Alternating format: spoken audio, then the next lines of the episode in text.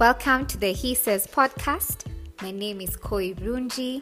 This show will be about stories from different walks of life, from different seasons of life. We'll talk about my stories, stories from my friends, stories from my family, and hopefully your story.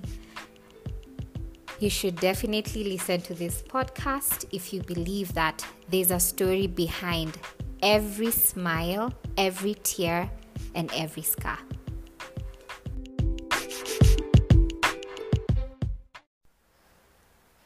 Welcome to the very first episode. Woo! Guys, this is exciting and I can't wait to see how this journey will turn out. Yani, um, today I'm going to share a story about myself. Koi with a Q. Koi with a Q, people make fun of me because most times, especially when I was in campus or right after campus, when I'd introduce myself, I'd be like, Yeah, my name is Koi with a Q. So, guys, don't forget that. But on this journey, I'll get to introduce myself slowly because you know, I've lived a certain number of years and I can't share about my story in one episode. I want to share a story of my life when I was a teenager. And you know how in Kenya we say junior school or in primary school? That's the part of my life I want to share about. So, back in the 90s, the 90s, I went to a school that was in Parklands. It was a day school. I was performing really well. I remember my dad would buy me gifts. And I also remember I used to like the number seven because I would be number seven or eight a lot. So back then, if you'd asked, if you ask me what my favorite number is, I would say seven or eight. Uh, and then it came to a point where I went to boarding school when I was in standard six. And when I went to boarding school, unfortunately, the school that I went to, they, they were ahead in their syllabus. So I'm in class six, and then when I go to the school, the syllabus is in class seven. So I had a lot of catching up to do. And I remember the very first time we had the the exams.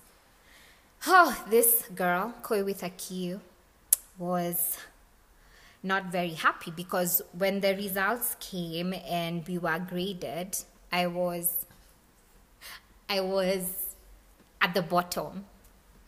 And it made me really sad remember how before my dad would even buy me gifts because I was performing well. So this time I was sad. I didn't know what to say when I'm going to when I'm going home. But I went home and first of all, I had lost so much weight. There's something about boarding school and day school. I think it's the food. There's a lot of you're working out and stuff. So I had lost weight, and I remember the first time my parents saw me, they were like, "What?"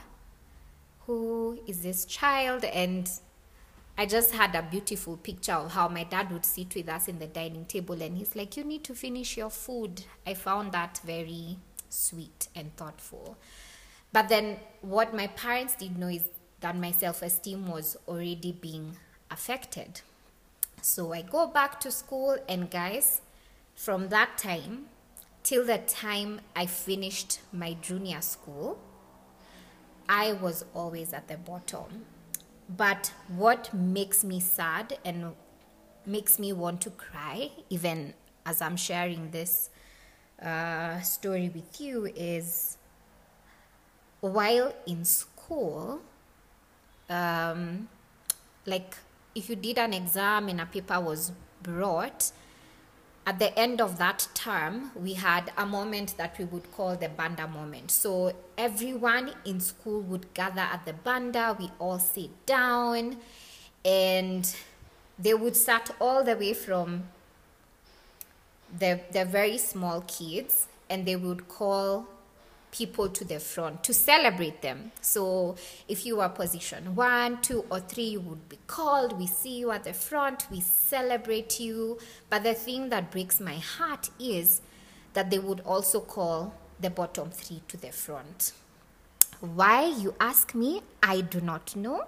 It doesn't make sense to me till now. And I feel bad because I was always on that list. When the bottom three from my class was being called, I was always there. And ah, for the longest time, I felt unworthy. And I remember when we would get to the banda, I would sit down wherever I would sit, and I would want to sit at the back, completely at the back, because I'd feel like everyone is looking at me and everyone knows I was at the bottom. And then the shame of when my name would be called and I have to go. And wherever we would stand was like a stage, it was a raised platform. So you can imagine you're doing a walk of shame and then you're standing for shame uh, because that's how I took it. But the interesting bit is, I thought this is what all other schools used to do. So I never ever shared this with my parents.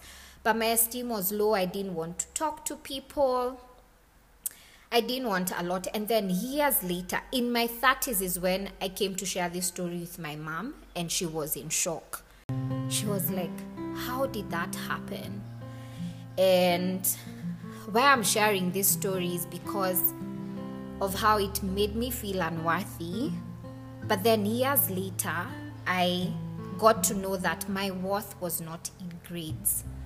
My worth is not in how I performed in school, but sadly, most of us um, were conditioned that way that you were less than if you didn't perform well in school.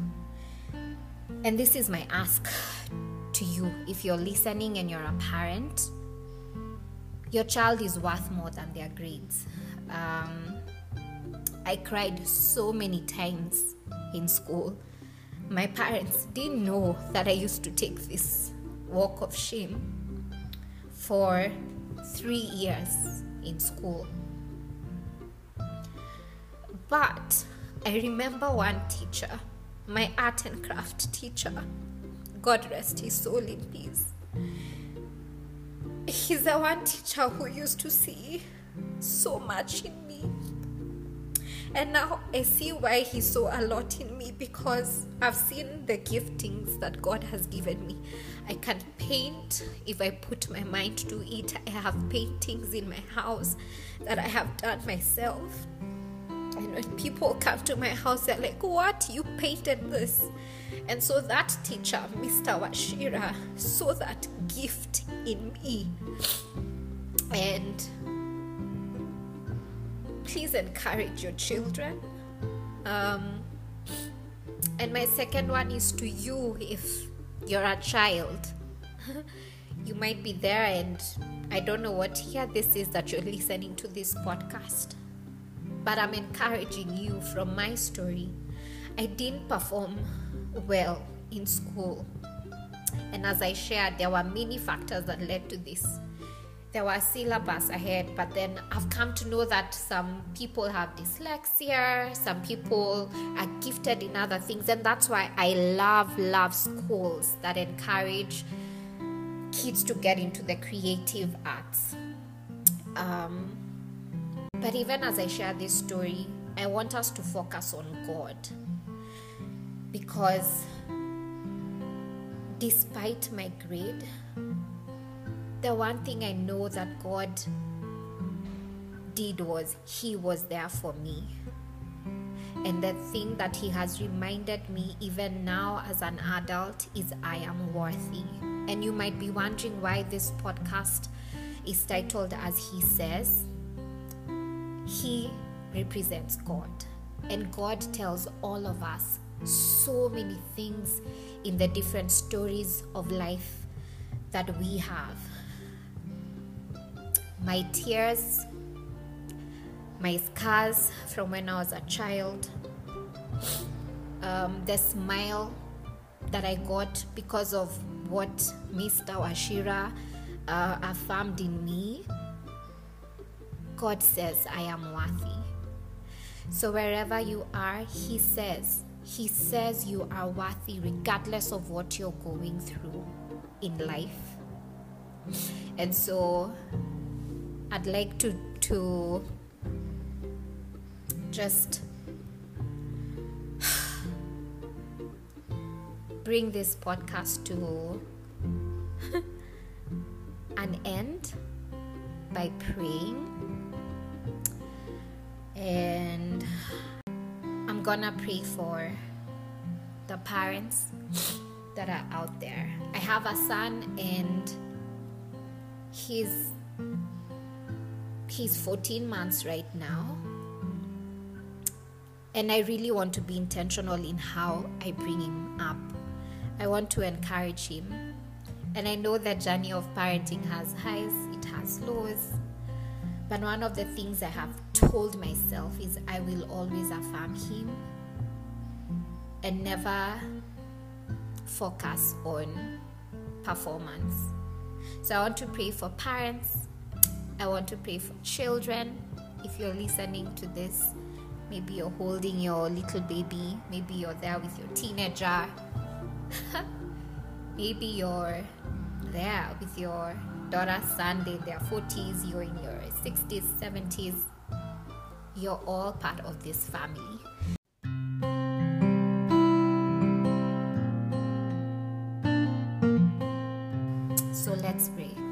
Father, we come before you at this point in time. We welcome you into our cars. We welcome you into our homes. We welcome you into our rooms, oh God, into our hearts. And Father, to, today, I pray that every one of us will remember what you say. You say we are worthy. We are made in your likeness. And that, Lord, we will remember that our our identity comes from you. Our identity doesn't come from how we perform at school, at work. Our identity doesn't come from comparison, me being compared to those top three, um, or me being compared to maybe you're there and you feel compared to your sister who's married with children and you're there as a girl who has children and you're not married.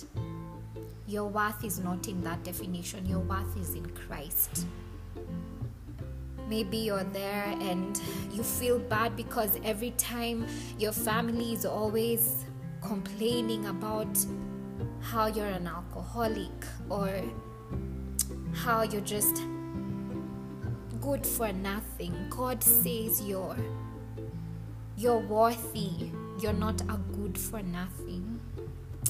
And so, Father, I pray that in this moment you're affirming all your children listening to this podcast. May they grow to love you and may they grow to know that your warm embrace is always around them. I pray for a supernatural anointing that they will get to feel your arms around them. In Jesus' name we pray. Amen.